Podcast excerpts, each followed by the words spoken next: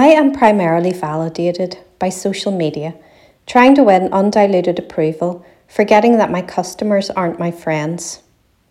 I am seduced by the shiny shop windows of those who have made it, but to be seen, I am at the mercy of the algorithm gods and refreshing timelines and other people's Friday evening mood. I am hankering after silly badges that verify me as being something because somehow that's better than being nothing.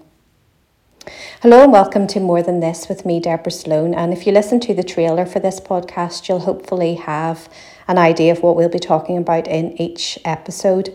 I'll be asking the question Is there more to life than this? and searching for how we find higher and deeper meaning in life.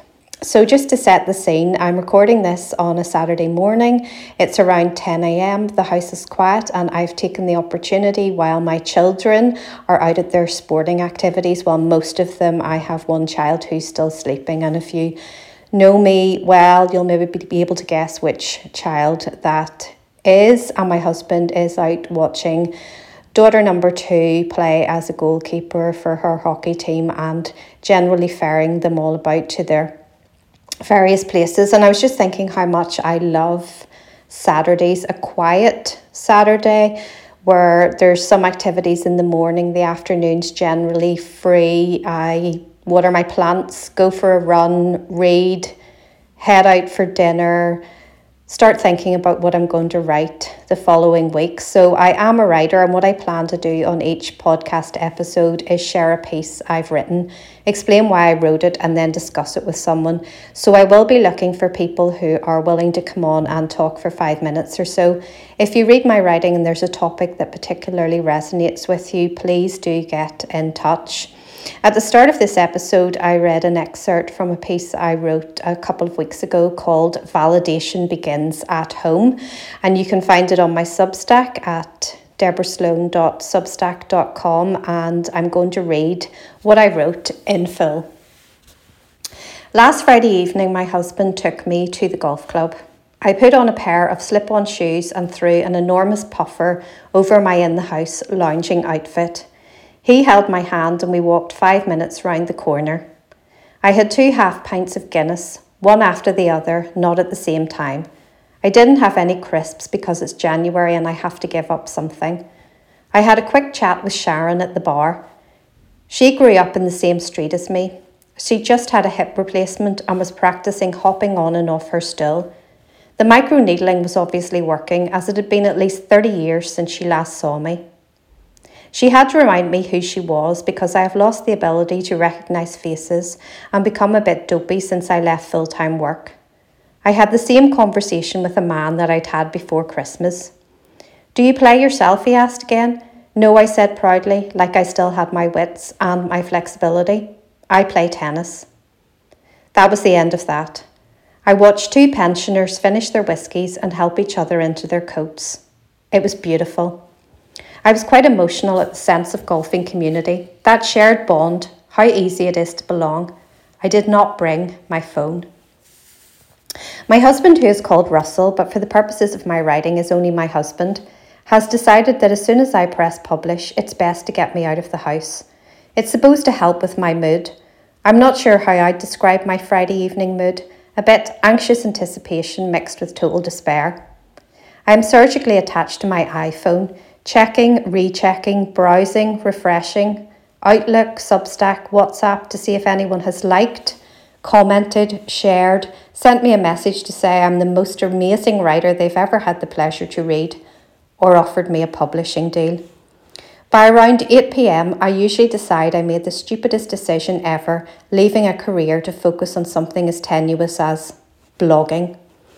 I've had a few light bulb moments though about how I'm getting on with my life transition from institutionally imprisoned academic to free as a bird creative. Like people seem to prefer when I'm either wildly hilarious or manically depressing. They either want to laugh or cry. I need to instigate an emotional response. I've realised I don't have a niche, and if I did have one, it might involve being a critical voice in evangelical circles, but none of my former qualifications count there. I'd need a theology degree for that. I have decided all success is relative. Some people have half a million subscribers, but even though I only have 350 and no new ones in the last month, I still have more people reading my words than some churches have members, and maybe this is an opportunity. I also like what I'm doing far more than I liked my job, which I mainly did to earn money and get away from my children. In my inbox, I have kept an email from Oliver Burkeman, not one he composed to me personally, just his fortnightly newsletter. I have kept it because he talked about how we make our lives conditional on outside approval because the alternative is much scarier. It means facing the existential truth that our life isn't a dress rehearsal for some later, better, realer time when we'll finally have earned the right to exist.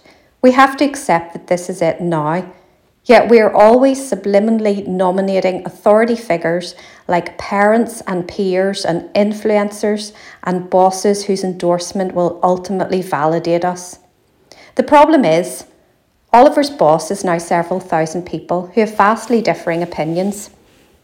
When he wings an email out into the ether, he gets a bunch of replies from readers who find it enlightening, motivating, reassuring. Lots of other people will choose to unsubscribe. This diversity of viewpoints, he says, is psychologically liberating because clearly there's no point trying to win the undiluted approval of such a multifaceted and mercurial boss, which means the only option left is to accept that I'm the boss of what I'm doing here. So I'm the boss of what I'm doing here, but it doesn't feel like it.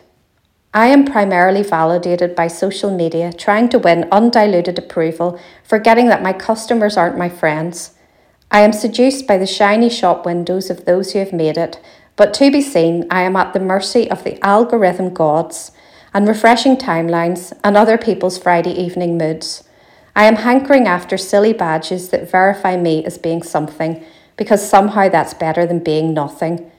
And then there are long lists of ways I allow others to validate me my body, my looks, my intellect, my offspring. You look great.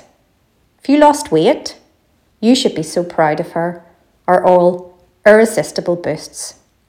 It's sparkling, Deborah, said my English teacher in a restaurant about my most read piece, and I floated for days. I read a post by Susan Cain. I notice she gets 89 likes in 8 minutes.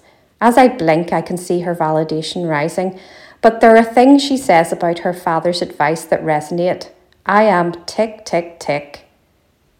Find work you love and work that matters and do it as excellently as you can. Make a life for yours free from possible from the forces of dogma and bureaucracy.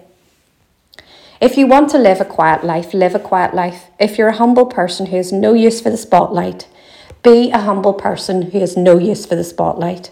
No big deal. I have got all this, yet I am still entirely dependent on validation. I'm not Susan, who has made a fortune from having a quiet life and who is also exceptionally visible in the spotlight. I bet she enjoys those likes. They're a drug that feed my soul too. I am either worthy or worthless depending on others clicking a button. I Google my addiction. Validation is best that comes from within. It's tragic that we base our self worth on external validation. I decide I am tragic and that moving from external internal validation is easier said than done. At the golf club, my husband tells me about his day. There was post for him at the office. A congratulations on his promotion from the nursery school where he was once a governor. A packet of linguini from a software company. A book about eight unconventional CEOs and their radical blueprint for success. Some correspondence about using his position to influence peace in the Middle East. I understand that validation is tied up with status. He does not have to beg for his, it is automatically handed to him via a title.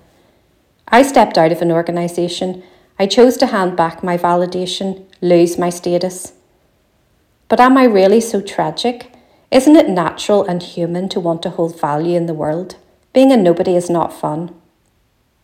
I read another article about someone who has ditched their career, burned out by being on the perpetual ladder of success, climbing higher only to have to climb higher again, knowing no matter how high she climbed, she would never feel safe.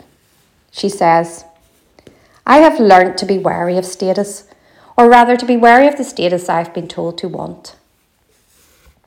I'd like to say I have learnt to create my own sense of deep inner worth.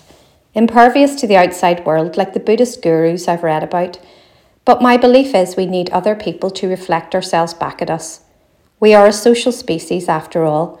The important thing we often miss is this we need to make sure they're the right people and that they value us for the qualities we truly think are important. These people are, are in fact, the key. Being validated by the right people is the key, she says. It's not about relying on a power system of validation, but about creating the version of validation that works for you, whether it's the one inside you or the one only populated by the people who truly know you. When I return from the golf club, I have a like. It is my husband. As he stands at the bar, he clicks a button. Validation begins at home. So that's what I had to say about validation. And you might have gathered that I've been on a bit of a, a journey, having left a career over two years ago now, where I felt stuck and felt that my life needed to be more than it what, what it was. And maybe I'd bought into a lot of things that didn't actually fulfill me. And I suppose what I've discovered is that when it comes to finding out what more than this looks like, there are things that are blockers and there are things that are enablers.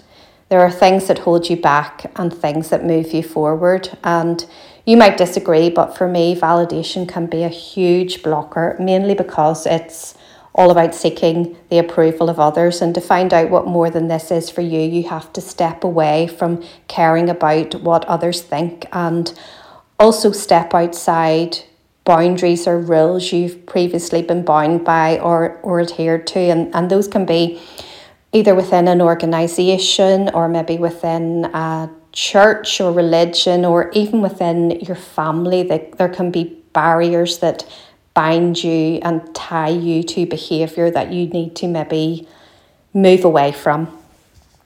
And when I left my job and no longer had a title or a status or a professional identity or a network on LinkedIn or whatever, my sources of validation pretty much disappeared overnight. So when I started writing, there was a temptation to try and get the validation back by maybe writing more insipidly or writing what people wanted to hear or picking hot topics or writing short two minute pieces because of attention spans or using better headlines and clickbait to try to attract people in. But I didn't really want to do any of that. And two years on, I still feel that validation has a bit of a hold over me. Things as simple as how many likes I get for a piece of writing can really matter. So I wrote this piece primarily to process my own addiction around validation. And there are a few things that emerged for me from writing it and also from the responses that I got to it. So Firstly, I think there's this sense that we know we're seeking validation and approval and measuring ourselves based on what others think of us. And we don't actually want it to be that way. We want to intrinsically value ourselves rather than seek external validation, yet we can't seem to stop ourselves. And validation just really can be a bit of a drug. And secondly, I focus on my faith quite a bit in my writing, and a few people said to me about their identity being in Christ and based on knowing that they are loved by God and that they're unique and they don't have to seek or win approval. And to be honest, I struggle with this a bit because although I know this is all true in theory, in practice, I think it was mentioned in the writing, we, we are a social species, we're human. And even if our identity is found in a relationship with Jesus, it can be it can feel a bit tenuous if we're just feeling totally invisible and discarded and not part of a community and we're maybe being measured in church even on more earthly and visible terms and but maybe that's a topic for another day. And then thirdly, there's a bit about validation in the piece that really stopped me short and I'm going to read that again. I read another article about someone who has ditched their career, burned out by being on the perpetual ladder of success, climbing higher only to have to climb higher again, knowing no matter how high she climbed, she would never feel safe. And I just think imagine prioritizing validation so much that you never feel safe. So that's pretty much all I wanted to say on validation. But I wanted to finish today's episode by asking someone else what they think about it. And so, my special guest who is going to give me his thoughts on this is my husband, who also has the name Russell. And I've only been doing this podcast, only started doing it. So basically, he was the best I could get at short notice, but he did get a mention in the writing because I said he's automatically validated because of the status he holds through his job. But I thought I'd give him a chance to say whether he agrees or disagrees with this statement. So, Russell, I'm going to set the scene. It's Sunday afternoon now. You've had a very busy day. You've been doing tax returns and you've also been making a beef bourguignon for everybody for tea. And quite often you don't get any break at all. You're multi dimensional, multi talented person, always doing something. So I know you're my first guest, but if I ever have any more, I'm going to explain how I know them. So I might as well explain how I know you. So you are called Russell, but usually in my writing you're referred to as my husband. And I think I realised not that long ago that in June this year I will have known you for 25 years, a quarter of a century. That's a long, long time that we've kind of been friends, so to speak. So I've been talking about validation. I've written about validation and in the piece that I wrote, I said that you're automatically validated because of the status you hold through your job. So I wondered, what do you think of this, and do you agree or disagree with what I've said? So it's interesting because I don't really think about validation, but that might be because um, it probably as you've written that I get validation from some of the things that I do and from my work. So it doesn't really occur to me and it's probably one of those things that you only really think about it when you don't have it. Okay, so for my example, so I left a job and I left having a status, I've no title, I've said that I've no professional profile and so on. So I now notice how much I'm not validated. So, what you're saying is that sometimes you can be validated and it's naturally part of who you are, and it may only be when that stops. So, for example, if you step down from your job or you went on to do something else, you might suddenly find that you missed that validation. So, tell me this when people ask you what you do, how do you introduce yourself? So, I've probably been introduced myself in the same way for I don't know how long now. I just say that I work in Kainos. Okay, so you don't give anybody any more details. You're quite reluctant to say what exactly it is you do, what your role is. Yeah, yeah, and probably some of that stems from the fact that previous roles are maybe a little harder to explain. So I just tell people about where I worked, um, and particularly in Northern Ireland, where it, where I work now is, is, I guess, fairly well known, and a lot of people have some sort of a connection with it. So then it would be more of a conversation about the company rather than me, which is fine. So you're not actively seeking because some people do use their title just as a a badge or a status symbol, but you're not actively seeking that validation necessarily through your title. It's just what you do. Yeah, quite the opposite. I would rather sort of not offer it out there. I'll, I'll tell people if they ask me specifically what my role is, but it's not something that, I would lead with. So, what does validation look like for you? So, I've talked a lot about how starting out as a writer and putting pieces out on social media, the only way I can validate whether I'm doing well or not doing well is usually around likes or comments or shares and things like that. It's a very, it's a very sort of temporal kind of existence to just be validated based on what you're actually doing from week to week. But validation might look different for you. For example, I would think that how you're validated is that it comes in the form of maybe respect or people valuing your opinion or just seeking you out specifically because of who you are, because that means that you hold some sort of status. Is that would that kind of resonate in any way? Um, yeah, somewhat. Um, again, sort of difficult to you know be really concise with this that given that I haven't spent an awful lot of time thinking about it me validation is more nearly in terms of results and achievements um, I guess there's a little bit of about you know who you can connect with, or that, that sounds a bit weird, but it's like who who can you meet or can you use that? And there's an element of validation around that, but it's more about how does it benefit not just me, the, the company doing things like that as well. So there's an element of because of your position, you have leverage or positional power, which maybe enables you to more easily kind of move yourself forward in many ways or get to meet people.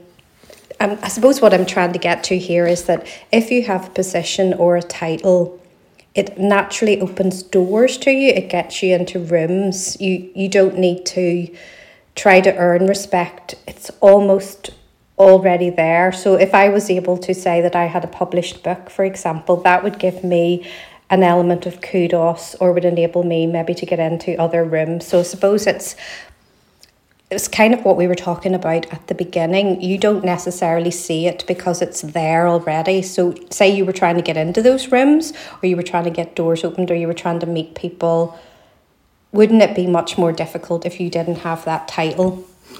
Yeah, that's completely accurate. And I think title does give you positional power.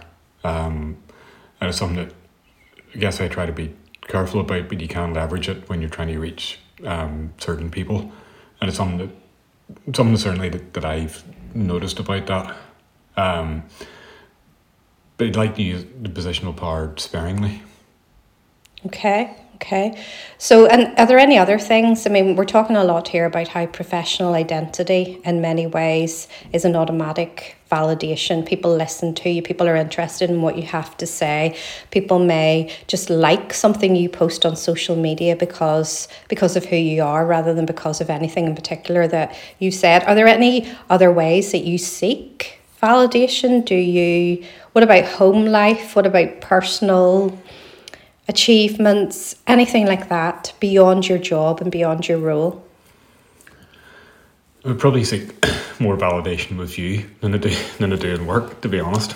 Well, I would kind of say that you're always quite keen that when you cook something, because I don't do a big lot of cooking, that you always quite like me to be pleased with what you've made for me. So um, I would say, yeah, there's a a sense of validation for you that comes from seeing something you've done that I'm happy with it. So you could be validated by maybe the person that you're that you live with, that they're happy, that you've done something for them. Yeah, I think that's true. That's true. Okay, so the other thing that I wanted to kind of talk about, so before we finish, is that I'd been going through a wee bit of a difficult patch in terms of my Friday evenings when I put my writing out into the world. I'm waiting for some sort of validation, some sort of external results to tell me that it's good. I can't just value it on its own. How do you need external results to validate what you've done, or is there any way in which you can say something is good just because you know you've done it well? Do you have to have results to be validated doing something? So again, probably haven't thought about this a huge amount, but no, it's less about the external validation. Um, but maybe that's because I get an element of validation, as, as you've rightly said, which is very different from you, where I see the angst that you go through when you send something out, and you know, it does impact your mood, at least temporarily, when you don't get that. Okay, okay, yeah, fair enough. And so then, just following on from that, do you think our Friday evenings are working better since you started to take me out of the house when I put my writing out into the world? Yeah, well, definitely. And it doesn't even need to be out that far or that long. But just. And where do we go on Friday evening? Maybe you want to tell everybody kind of how exciting our life is. Friday past we went. If for, you can remember that yeah, far back. Yeah, well, Friday Friday past we went for a beer and pizza at Bullhouse East, which is very nice. Yeah, and we'd highly recommend that. That's in East Belfast if you happen to live in that area. Well, I do think it is really actually working well that when I do something, if I just kind of leave it and let it go and let it be and try to get into that mode of just intrinsically valuing what I've done, that I've done it, I've written it, I don't need other people maybe to tell me that my work is good but um, I still maintain that having a position or having a title or having a role does guarantee you validation, automatic validation. And maybe there is a sense that if you already have it, you, you wouldn't notice until it was no longer there. So Russell, maybe maybe when you retire, we can have this conversation again, and we'll see how you feel maybe about not having that title anymore.